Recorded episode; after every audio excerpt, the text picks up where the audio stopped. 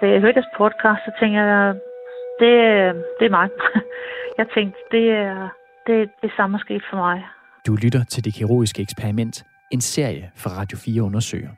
Efter vores første afsnit af serien her, der har vi fået flere henvendelser fra danskere, og de kan se ligheder mellem deres eget forløb og den historie, vi har fortalt. Der er det første, jeg tænker, det er, det er bare løgn. Nu ved jeg, hvorfor jeg har så ondt. Jeg har simpelthen været med i et eksperiment. De har det til fælles, at de har fået den samme operation. Jeg er blevet opereret øh, på Bispebjerg på begge mine fødder. Af den samme læge på det samme hospital. Og jeg stoler virkelig på alt det, han siger. Ved, at han kan hjælpe mig. Der har man jo en stor tiltro til, at den person, man sidder overfor, er en fagperson, der ved, hvad de snakker om, og vil en det bedste. Og flere af dem siger, at de også har fået det værre af operationen. Operationen har frataget mig, jamen, øh, faktisk, faktisk hele, mit liv. Jeg er en smule ensom, ved at jeg ikke... Øh, jeg, kom, jeg kommer ikke så mange steder mere på grund af smerter.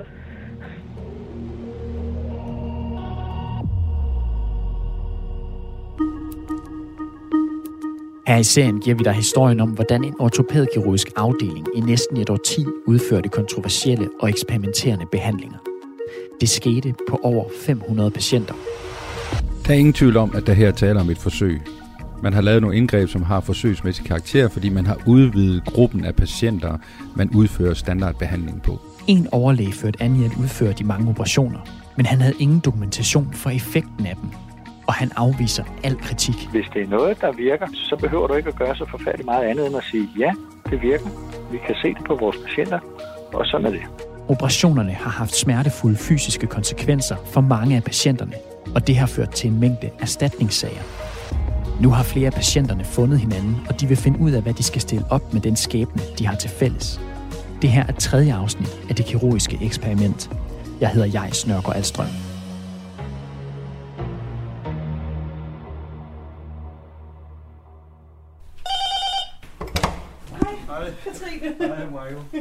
Det er ikke kun os her på Radio 4, der har modtaget henvendelser, efter vi begyndte at sende serien her. Hej. Skal jeg lige tage på hurtigt?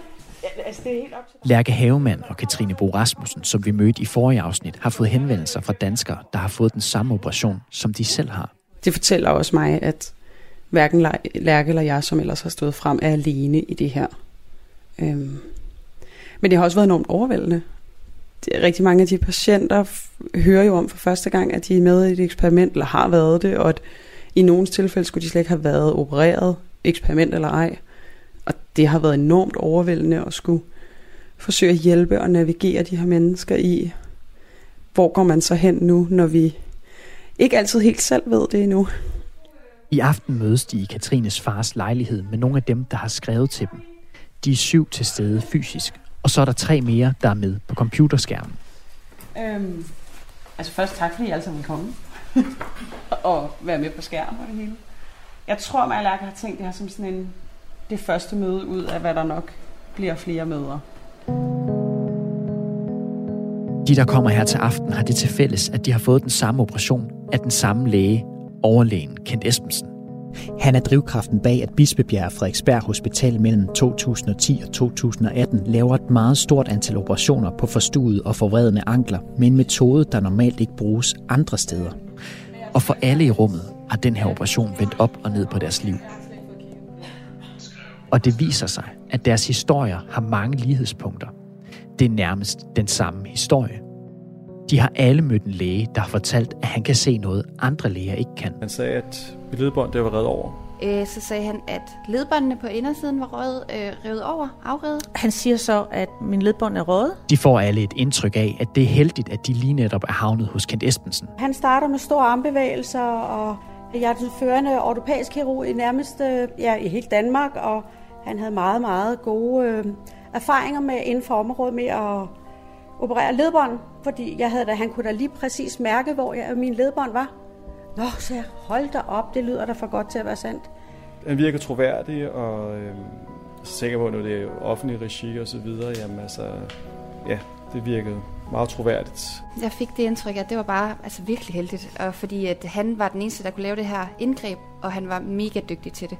Og de har fået at vide, at han kan løse deres problemer med deres ømme ankler ved en simpel operation. Og der siger Kent til mig, at øh, unge Hansen, den er sgu god nok. Du, du har revet ledbånden over indvendigt. Øh, jeg kan operere dig på fredag.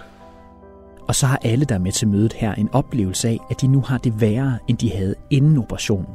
Så efter tredje operation var, var det heller ikke blevet bedre. Der blev det værre igen. Men Kent øh, fortalte, at han vidste godt, hvad der var galt, så han kunne godt operere mig en øh, fjerde gang. Og øh, ja, og siden har det bare der en masse ting, jeg ikke kan. Jeg kan ikke stå på et ben. Jeg øh, kan ikke løbe, lave noget form for sport rigtigt, uden at det går ondt. Og jeg begynder ligesom at opleve, at, øh, at jeg ikke rigtig kan sove om natten. Øh, natten, natten bliver ligesom ødelagt. Øh, jeg kan ligge helt stille i sengen, og så simpelthen have sådan nogle murende smerter, der gør, at jeg ikke kan slappe af. Så jeg begynder at redde, spise sådan, sige ugenligt. Hver 14. dag tager jeg smertestillende. De seneste uger er Lærke og Katrine blevet meget bevidste om, at de ikke er alene med deres oplevelser. Og den her erkendelse af, at der er flere, har også indfundet sig hos patienterstatningen. Det sted, hvor man kan søge om erstatning efter en behandling i sundhedssystemet. Jeg får en orientering i efteråret 2019 fra Bispebjerg Hospital om, at der er sager på vej af den her karakter. Det her er Martin Eriksen, der er visdirektør hos Patienterstatningen. På det tidspunkt har vi øh, umiddelbart inden hørt om sagen fra vores lægekonsulenter, at der formentlig er noget på vej, og vi har også set nogle enkelte sager, der ligner hinanden på det tidspunkt. Han fortæller, at de til og med december 2021 har modtaget 63 ansøgninger, hvor tidligere patienter søger erstatning for den samme operation. Og det er den operation, som vi har fortalt om her i serien. Når vi har gennemgået de her sager, vi anerkendt, der er der faktisk et, et mønster, som viser, at der har ikke været tilstrækkelig operationsindikation efter vores lægers vurdering øh, forud for operationen. Med andre ord, så har man ikke haft tilstrækkelig grund til at udføre operationerne og skaderne efter de unødvendige operationer har været betydelige. Derfor er der sammenlagt udbetalt en erstatningssum på 9,1 millioner kroner, fordelt på 30 patienter, der har fået den her operation på Bispebjerg og Frederiksberg Hospital. Vi har også sager, hvor vi kan se, at der er beskrevet en skade øh, i anklen af operatøren, men den skade har vi altså ikke kunne genfinde på de scanningsbilleder, der er taget af patientens ankel forud for operationen. Og når man går ind og begynder at have sin tvivl om, hvorvidt der har været en grundlag for at lave en operation, er I så helt sikre på, at det her ikke er en øh, faglig uenighed, I har med at gøre? Jo, men altså det kan øh, i nogle situationer, når vores læger øh, vurderer sagen, jo godt være udtryk for, at der ikke er fuldstændig faglig enighed på tværs af, af landet. Men det er ikke det, der er situationen her. Og det er ikke bare vores læger, de læger, vi har haft til at vurdere sagerne, er ikke ansat samme sted øh, Øh, men på flere forskellige sygehuse, og opfattelsen af ens de her sager, der har manglet indikation for operationen. Det betyder, at de skulle ikke have gennemgået den her operation. Og alle har fået en eller anden type men af operationen. De fleste har ligesom Katrine og Lærke smerter og nedsat bevægelighed i anklen, og har det værre end før operationen. Og patienterstatningen oplyser også til os, at en af de 30 patienter fik komplikationer i forbindelse med bedøvelsen til operationen, og endte med at få amputeret sit underben. Kent Espensen opererede på en gruppe ankelpatienter, som andre kirurger normalt ikke ville operere, og han brugte en metode, som man normalt ikke bruger til dem, og slet ikke i så stort et omfang. Jeg tror i virkeligheden, det leder os lidt ned til det næste, fordi når vi har skrevet patientklagenævn mig Lærke, så handler det også om at finde lidt ud af, i sådan et kort træk, hvor er folk henne? Er man gået i gang med en proces om at oprette en klage? Til mødet blandt de tidligere patienter fortæller de alle, at de har ondt i dag. Men det er ikke dem alle sammen, der har klaget eller forsøgt at få erstatning. Det var ikke faldet dem ind, at operationen kunne være årsag til, at de blev ved med at have ondt. Har du søgt i nogen, altså i nej, klagen? Nej, nej, jeg er helt øh, blank over. Okay. Altså, helt... Jeg er øh, fra i onsdags har jeg oprettet en øh, sag ved patienterstatning, og jeg har ikke klaget. Okay, du har ikke klaget. Jeg mangler næsten kun at trykke på sind. Altså, jeg har gjort det. Og de sagde til mig, at behandlingstiden kunne være alt mellem 8 måneder til et et halvt år på en, øh, en patienterstatningssag. Det er blandt andet erfaringer om, hvordan man kan håndtere sine skader, de deler her i gruppen. Øh, en vigtig ting, I skal vide, når I går i gang med at søge, er, at hvis I er aktivt i gang med behandling, det vil sige, hvis I bliver reopereret på videre, så bliver sagen holdt åben, så længe I stadig er i et aktivt behandlingsforløb. Man skal være afsluttet nemlig. Lærke og Katrine har fået erstatning, for det blev vurderet af patienterstatningens specialister, at de to har fået skader af operationen, som de skal leve med resten af livet. Men for Katrine er pengene, hun har fået i erstatning, ikke en trøst. Jeg vil for alt i verden bytte de 100.000, hvis bare jeg kunne få min fod igen. Jeg vil også give 100.000 ekstra for at få min fod igen.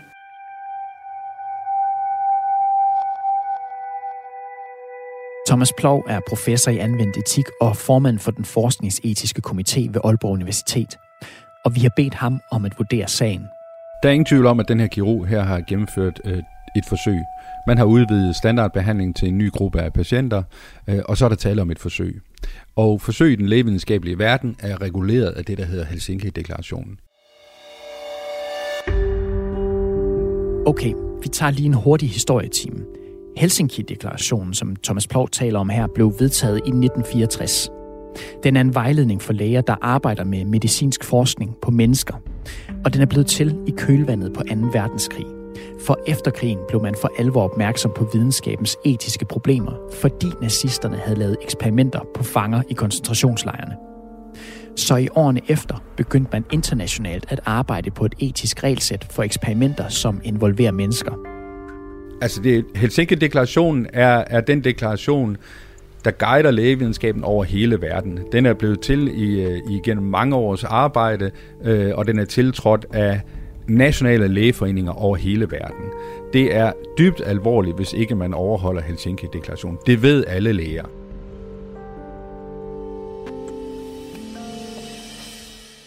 Ifølge Thomas Plov, så har Kent Espensen netop overskrevet deklarationen. Og det har han på fem punkter. For det første er der i Helsinki-deklarationen et krav om, at forsøg er guidet af en protokol, der beskriver effekten af den behandling, man laver, og de risici, der er ved den. Den protokol foreligger ikke i det her tilfælde. Der er ikke nogen protokol. For det andet, så skal protokollen sendes til en forskningsetisk komité, der kan godkende den. Og det har Kent Espensen heller ikke gjort. For det tredje, så skal der være et informeret samtykke. Patienter skal vide, at der er tale om en forsøgsbehandling, og hvilke risici, der knytter sig til den. Den information har patienterne ikke fået. For det fjerde, så skal et forsøg altid være i patientens interesse. Er man det mindste i tvivl om, forsøget er i patientens interesse, skal forsøget ikke laves. I det her tilfælde er der god grund til at rejse tvivl om det er i patienternes interesse, for der har jo i flere tilfælde, det slår patienterstatningen fast, været tvivl om indikation for at lave det her indgreb. Og hvis der ikke er god lægevidenskabelig grund til at gøre det, så er det jo ikke i patientens interesse. Og for det femte, så skal et forsøg laves, hvor man bruger de relevante eksperter inden for det område, man vil undersøge. Og på det punkt tror jeg også, man kan rejse tvivl om, hvorvidt man har fulgt Helsinki-deklarationen. Fordi kirurgen i det her tilfælde ikke har fulgt radiologernes vurdering af de billeder, man har set. Det vil sige, man har ikke haft den bedste og relevante ekspertise som grundlag for forsøgsbehandlingen. Vi har altså at gøre med en kirurg, som vurderes at have overtrådt et internationalt etisk regelsæt for læger. Og hans operationer har i mange tilfælde gjort, at hans behandling har haft den modsatte effekt af, hvad der var meningen. Patienterne har fået det værre, end de havde det, inden de kom under kniven. Der er med den her sag grobund for mistillid til sundhedspersonale, til læger, til forskere. Og som sådan er det en alvorlig sag. Det skulle gerne være sådan, at når jeg som borger eller som patient går ind i sundhedsvæsenet, så kan jeg være 100% sikker på, at det er drevet af ønsket om at varetage min sundhed og mine sundhedsinteresser og beskytte mine sundhedsrettigheder. Den her sag rejser jo tvivl om, hvorvidt det altid er tilfældet.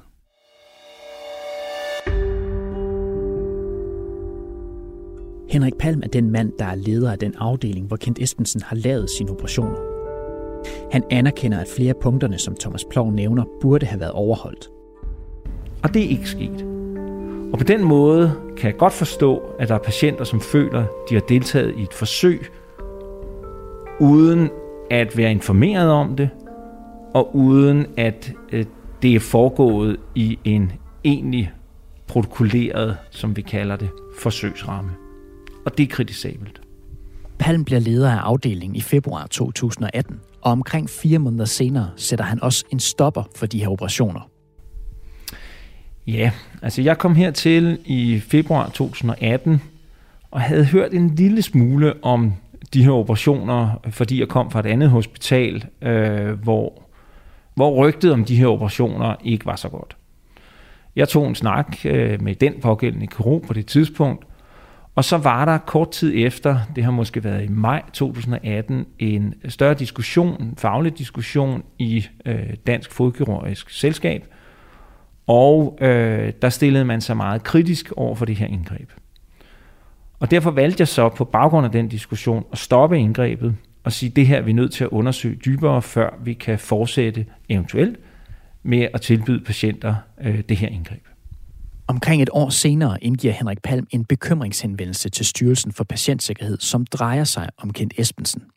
Det gør man, hvis man har en bekymring omkring en læges kvalifikationer, for Styrelsen for Patientsikkerhed fører tilsyn med læger og kan fratage dem retten til at arbejde som læge.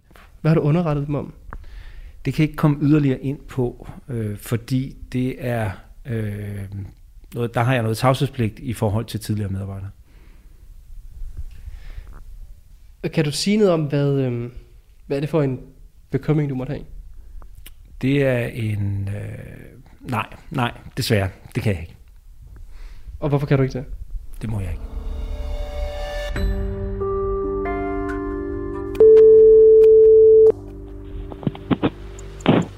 Hello? Men Kent Espensen vil gerne fortælle, hvad sagen handler om. Det der, det, der var sagen, det var, at, øh, og det så øh, har ikke noget med de der ankeloperationer at gøre, det var, at øh, jeg blev noget misvisende øh, beskyldt for at være øh, farlig for patientsikkerheden på grund af alkoholmisbrug.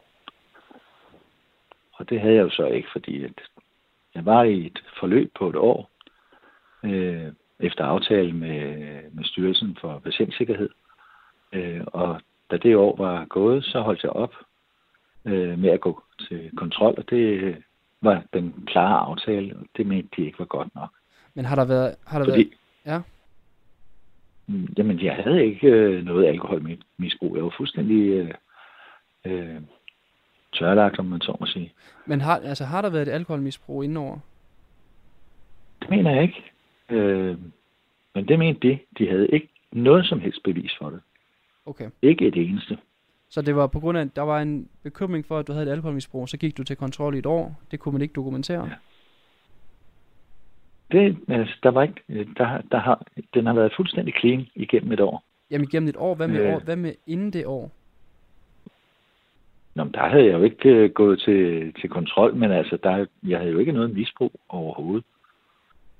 De har ikke noget at have det i overhovedet, men uh, sådan er det derinde. Så bekymringerne handlede ifølge Kent Espensen ikke om de her operationer. Og han afviser fortsat flere eksperters vurdering af, at hans operationer skulle have været anmeldt som et eksperiment. Nej, for det er ikke et eksperiment. Vi har talt med en, der beskæftiger sig med etik i forbindelse med forskning. En, der hedder Thomas Plov, som, ja. øh, som lister fem punkter op fra Helsinki-deklarationen, som er overtrådt her. Ja, men ved du hvad, den, øh, punkt 1, så, så kender jeg den ikke. Øh, så det er meget enkelt.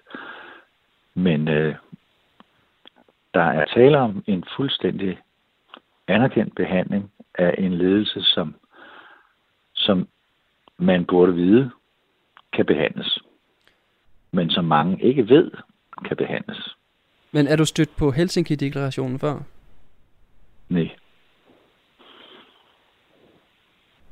Du har ikke noget bud på, hvad det kan være? Overhovedet ikke. Kent Espensen mener selv, at hans indgreb har hjulpet rigtig mange patienter. Men det har han ingen dokumentation for. Du har ikke delt resultaten. Du har jo behandlet mange flere med den her operation, end, end andre gør. Altså, du har jo faktisk opereret flere end, end alle andre sygehus til sammen i det her land, ikke? Det er øhm, rigtigt. Og når man... Den viden, som du mener, du har, den havde da været ja. så meget til gavn for alle de andre sygehus, så de også kunne hjælpe patienterne på samme måde, som du mener, du har hjulpet patienterne. Men ved du hvad, det har du fuldstændig ret i. Og derfor så er jeg også ked af, at det ikke gik sådan. Gik hvordan? Faldt ud. Nej. Nå jo, men altså, det, det, det blev jo svært for mig. Øh, jeg kunne jo ikke øh, få, få, øh, få opgjort dem. Så du ville gerne have delt dine resultater? Ja, selvfølgelig. Ifølge Kent Esbensen har han faktisk lavet operationerne siden 2007, og han forklarer os, at han fra ledelsen ikke kunne få de nødvendige ressourcer til at dokumentere sine resultater. Jeg har snakket med Henrik Palm øh, om det, og han lovede mig ressourcerne til det, så vi, så vi kunne gøre det hurtigst muligt, efter han tiltrådte. Men kan du startede på operationerne i, hvad, i 2007? Øh, ja, cirka. Og Henrik Palm kom til i 2018? Ja, jamen det, jeg har opereret med en, en del år, ja.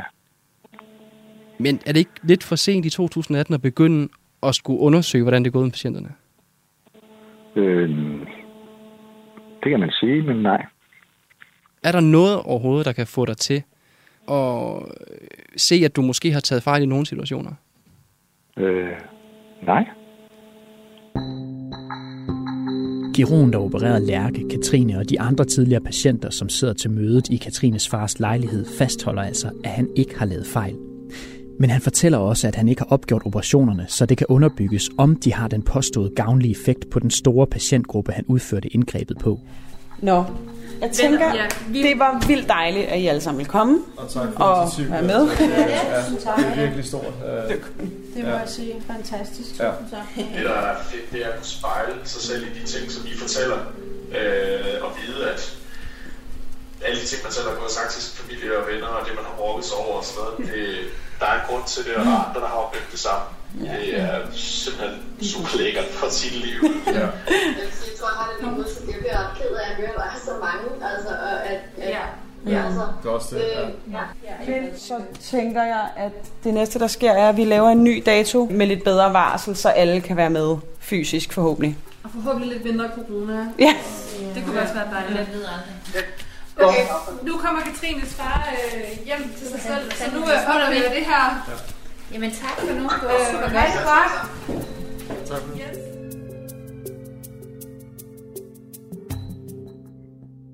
Henrik Palm sidder i dag med ansvaret for den afdeling, der har lavet operationerne, som har ført til flere skader på patienter og til store erstatningssummer. Siden han fik stoppet operationerne for tre år siden, har han forsøgt at afdække det præcise omfang af, hvor mange operationer der egentlig er lavet. De er nået frem til, at det i hvert fald er over 500. Jeg har jo mødt øh, nogle af dem, øh, som har øh, sendt øh, klage, og så har man det, der hedder en dialogsamtale, hvor at øh, jeg så som leder og ansvarlig for området møder øh, de patienter til en samtale. Uden at jeg har det præcise antal, så vil jeg sige, at jeg måske har mødt 6-7 af de her patienter til et dialogsamtale. Og det har gjort et meget stort indtryk. Øh, nogle af dem øh, beskriver, at deres øh, funktion er blevet øh, svært nedsat, de har smerter, og øh, sågar nærmest øh, invaliderende for øh, deres øh, sport, øh, hvis de har dyrket en sådan, eller for deres øh, arbejdsliv. Men, altså, hvad vil du sige til de patienter, der har fået skader af den her behandling? Altså, jeg kan, jo, jeg kan jo gentage, hvad jeg har sagt til de dialogsamtaler, jeg har haft, at jeg giver dem min dybeste beklagelse som ansvarlig for afdelingen nu, at det her har foregået. At det er meget trist, at man har forsøgt at hjælpe dem med noget, som ikke har hjulpet dem, men tværtom har givet, at flere af dem beskriver til de dialogsamtaler, at de er invalideret. Kent Espensen har fået suspenderet sin autorisation, fordi man på baggrund af Henrik Palms bekymringshenvendelse har vurderet, at han er til fare for patientsikkerheden. Han kan altså ikke længere arbejde som læge, og han er nu gået på efterløn. Og nu troede du måske, at historien slutter her. Men blandt de patienter, der har kontaktet os, er der noget, der går igen, og det er navnet på en anden kirurg. Og i et svar, vi har fået fra Bispebjerg Frederiksberg Hospital, kan vi se, at man fra hospitalet selv vurderer, at hver fjerde af operationerne netop er lavet af den kirurg. Der er altså en mere. Hvor mange af de her kirurger har du underrettet Styrelsen for Patientsikkerhed om? Så vidt jeg husker, kun den ene kirurg. Øh, men set i bagklogskabens øh, ulideligt klare lys, øh, som man siger, så kunne det godt være, at jeg skulle have underrettet om flere. Det er næste gang i det kirurgiske eksperiment. Hvis du har viden om historien her, så tip os om det. Skriv til os på mailen tip radio4.dk. Programmet her var lavet i samarbejde med TV2, og det var tilrettelagt og klippet af mig. Jeg hedder Jais Nørgaard Alstrøm, og så er Cecilie Sønderstrup, Oskar Leo Mathisen og Allan Christiansen.